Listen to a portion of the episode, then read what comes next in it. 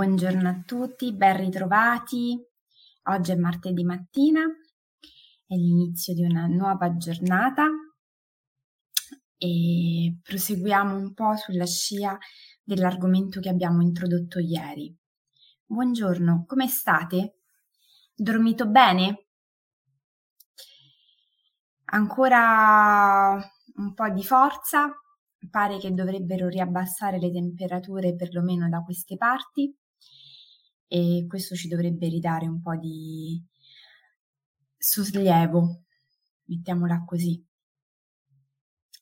Come dico in tutte queste dirette, questo momento dell'anno ci eh, appare sempre particolarmente leggero, mh, mm, ma dimentichiamo quanto in realtà eh, sia un momento dell'anno che ci mette a dura prova. A dura prova nel senso che ci richiede una capacità di saperci ascoltare e soprattutto di saperci gestire non indifferente. Il caldo ovviamente eh, tende ad affaticarci per tante ragioni, ma allo stesso tempo la bella stagione ci chiede di uscire, magari di fare un po' tardi la sera, la sera è sempre più fresco e tutto questo ovviamente richiede una capacità di ascolto del proprio corpo, delle proprie esigenze, delle proprie energie, una capacità di sapersi alimentare correttamente, di saper bere a sufficienza, dormire adeguatamente, eccetera, eccetera. Quindi in realtà questa stagione è una stagione fondamentale perché noi la pensiamo sempre come la stagione alla quale bisogna arrivare preparati perché bisogna essere belli, la famosa prova costume.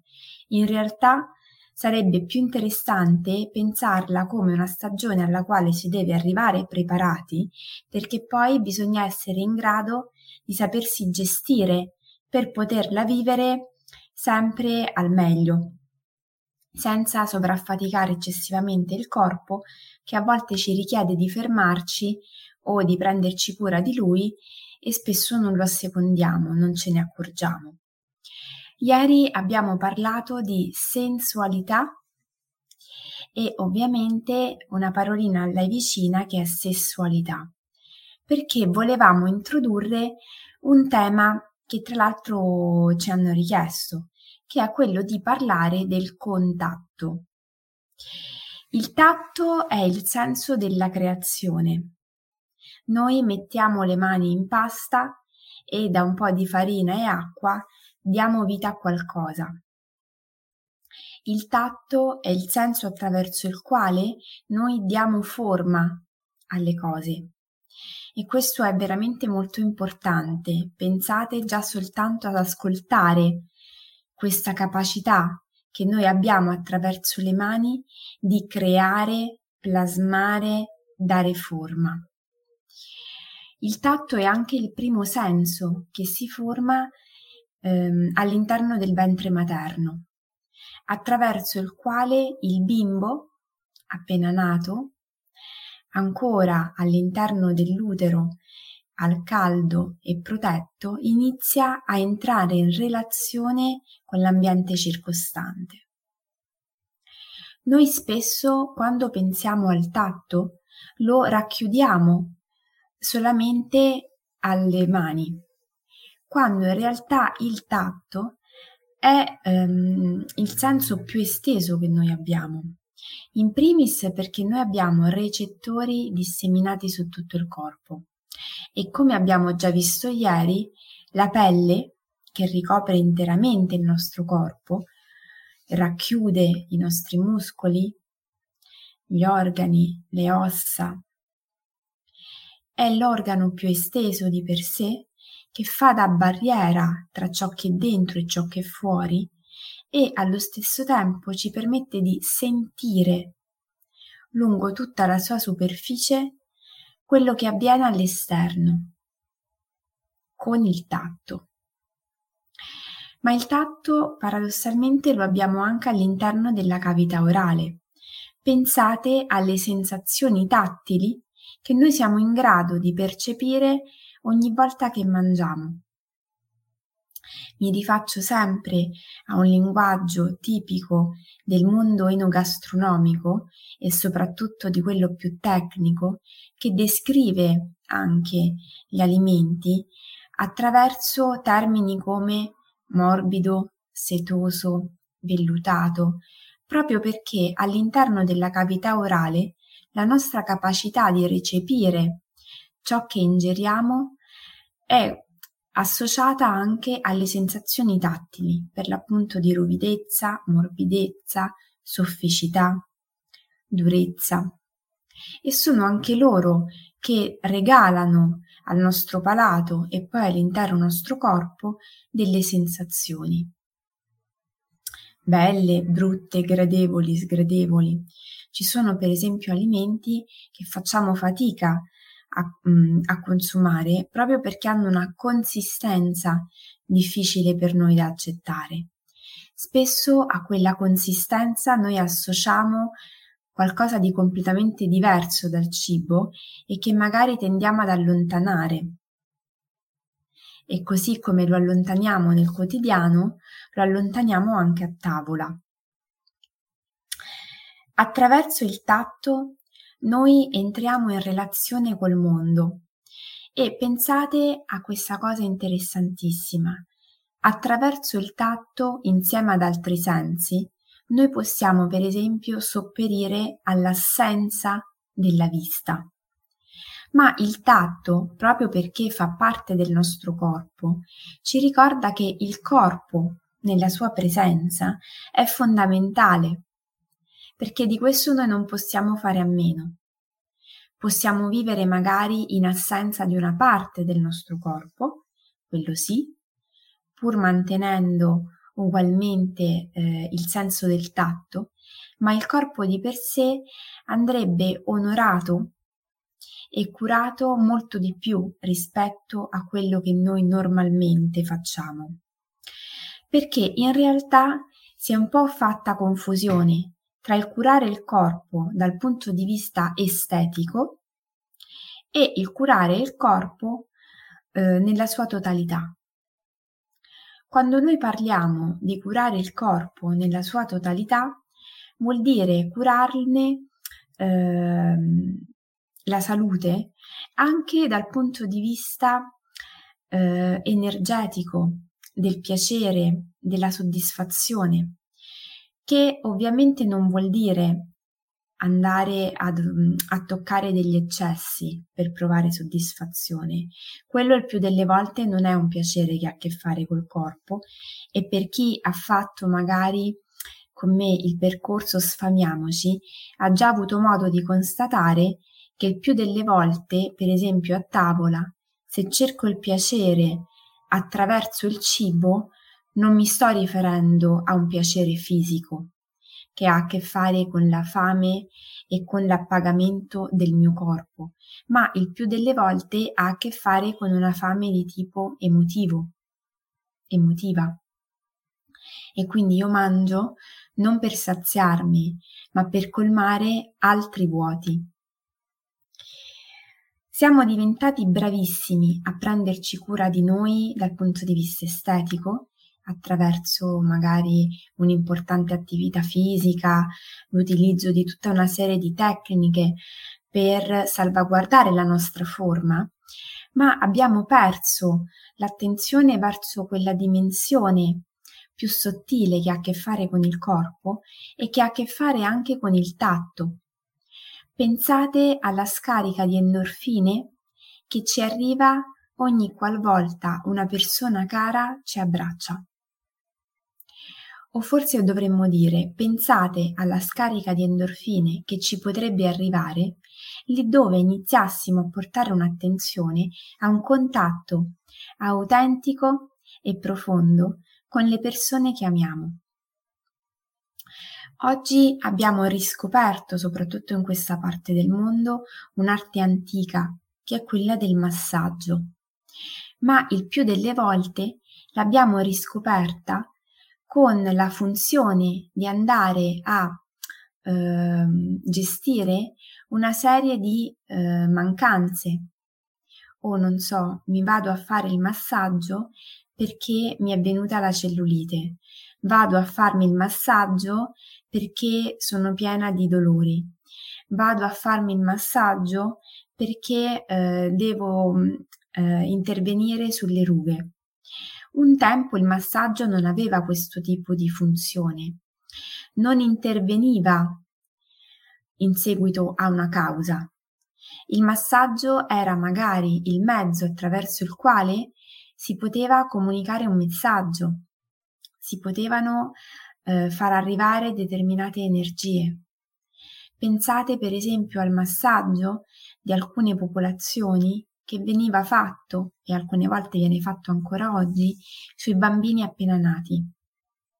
In quel caso ovviamente il massaggio non ha una ragione, un perché, ha un fine, quello di trasmettere un messaggio d'amore, quello di far comprendere al bimbo appena nato che eh, le persone che lo circondano lo amano e attraverso il tatto pelle pelle, si fa passare l'affetto, si fa passare l'amore.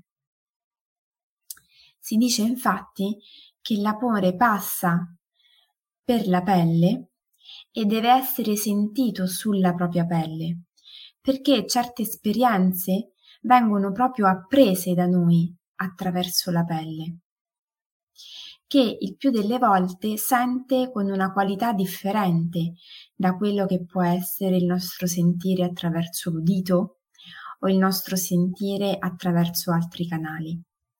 La pelle sente, avverte delle vibrazioni, delle energie che ci eh, consentono di comprendere a un livello diverso rispetto a quando entriamo nel mondo e lo filtriamo attraverso la nostra mente. Quando parliamo di tatto, non, è, mm, eh, non possiamo desimerci dal parlare del contatto ed anche ovviamente di un altro concetto fondamentale, che è quello di confine. La pelle segna un confine, abbiamo detto, tra il nostro dentro e il nostro fuori. È un confine molto sottile, che però non segna esattamente il limite che non si può superare. Infatti, in realtà, il nostro confine immaginare è molto più lontano dalla nostra pelle, o perlomeno così dovrebbe essere. C'è uno spazio all'interno del quale ognuno di noi dovrebbe far entrare solo pochissime persone e c'è uno spazio all'interno del quale sarebbe bene che nessuno di noi facesse entrare nessun altro. È lo spazio sacro, quello nostro, privato, intimo, che ci consente anche di dare eh, importanza a determinate relazioni, proprio perché quello spazio è quella dimensione che io scelgo di condividere in pillole con chi amo, quando sento che c'è quell'intimità che mi consente di farlo. Spesso noi non siamo abituati a sentire il confine con gli altri o pensiamo che mettere dei confini possa essere in un certo qual modo um, causa di distanza, di distacco, come se mettere dei confini tra noi e il mondo fosse ehm, motivo o potesse essere motivo eh, di lontananza. In realtà, quando noi scopriamo il nostro confine e la nostra capacità di entrare in relazione con gli altri rispettando i confini nostri e degli altri, le nostre relazioni diventano più profonde. Paradossalmente, nel momento in cui io inizio a percepire i confini che esistono tra noi e il resto del, del mondo, le nostre relazioni qualitativamente acquistano valore, perché io imparo fino a dove mi posso spingere imparo a rispettare quali sono i miei limiti e di chi mi è accanto. E a quel punto, nel momento in cui io inizio a dimostrare rispetto, così come a chiederlo, le relazioni diventano più autentiche, diventano più appaganti, perché non c'è quella violazione. Spesso si pensa che mettere dei confini eh, possa essere motivo di ehm, abbandono, perché magari eh, si confonde il confine con ehm, la diffidenza o con la mancanza di fiducia. In realtà io posso fidarmi tantissimo di te, ma avere la necessità di mantenere comunque una distanza, proprio perché io ho bisogno che ci sia quello spazio intorno a me e di scegliere poi quando desidero che quello spazio venga meno. Il tatto e il contatto richiedono un allenamento del nostro, della nostra capacità di sentire e a tal proposito c'è un esercizio molto interessante che io feci uh, quando iniziai a studiare counseling che aveva proprio a che fare con la capacità di sentire a occhi chiusi quale fosse la distanza massima da non superare rispetto ai miei compagni di gruppo. E la cosa straordinaria era che se veramente ci si connetteva con se stessi e ci si centrava, questa distanza, questo confine era netto.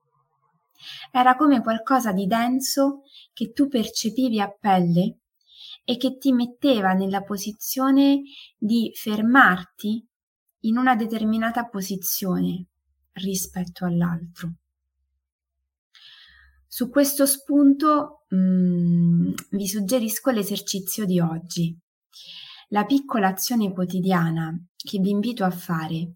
Qualora voleste appunto lavorare sul contatto, ma anche sul concetto di confine, oltre ovviamente ad iniziare a portare un'attenzione al tatto, alla pelle, a come noi sentiamo attraverso la pelle, cosa che ci viene particolarmente facile in questo momento dell'anno perché abbiamo più superficie corporea alla um, scoperta e quindi c'è più facile percepire come noi ci relazioniamo con l'esterno. Pensate, pensate, non so, alla brezza sulle braccia. Sul viso siamo abituati a sentirla, magari sulle braccia, sulle spalle, è più raro. Provate a portarci un'attenzione, che emozioni ci regala, quali sensazioni ci evoca. Questo per quanto riguarda la nostra dimensione prettamente fisica, con la quale spesso dobbiamo ancora familiarizzare e fare esperienza. Con l'altra dimensione più sottile, vi invito a fare un disegno eh, dove collocate su un foglio la vostra posizione e poi disegnate intorno a voi qual è, secondo voi, il confine che voi solitamente mettete con gli altri, col mondo che vi circonda. Potrebbe essere interessante riportare su questo disegno anche alcune persone che fanno parte della vostra vita per vedere a quale distanza le collocate e magari fare un po' una valutazione su quali sono le distanze che solitamente mettete, se le mettete, su quali sono le persone che solitamente fate entrare o avvicinare nel vostro spazio sacro e se magari corrispondono alle persone che voi realmente desiderate avere vicino a voi in intimità. Perché spesso anche qua noi diamo per scontato tante cose, ma magari la persona più vicina a noi è la persona più prepotente, più invadente, non quella che abbiamo scelto. Vi ho dato un po' di input non ve ne vorrei dare altri perché altrimenti mi sento di eh, darvi troppi input che potrebbero in un certo qual modo condizionarvi. Vi lascio sperimentare e sperimentarvi con la possibilità ovviamente come al solito di contattarmi e eh, di condividere con me anche in privato quello che sarà l'esito di questo esercizio. L'ideale appunto sarebbe farlo e poi magari discuterne insieme i risultati, perché mh, mm, può essere veramente rivelatore di tante dinamiche. Con questo io vi auguro una buonissima giornata, un buon lavoro e vi aspetto domani mattina come al solito alle 7. Um, ehm, per tutti coloro che seguono uh, con una certa um, costanza il mio sito internet www.attavolacongliedei.it nato um, dalla collaborazione con Franca Errani sul libro Il cibo come via, gli archetipi come guida. Da pochissimo è stata inaugurata una pagina che si chiama Pensieri settimanali e che racchiude un po' i pensieri ehm, che di tanto in tanto invio a chi mi segue eh, più da vicino. Può essere un modo per andarli a leggere e approfondire alcune riflessioni durante la vostra settimana. Quindi oltre al lavoro che facciamo quotidianamente con gocce di benessere, sul sito trovate dei testi scritti che potete, non so, trascrivervi eh, per portarli dietro con voi, portarli nelle vostre meditazioni e quindi farci un po' un lavoro da settimana a settimana. Ok? Tantissima buona energia, a domani.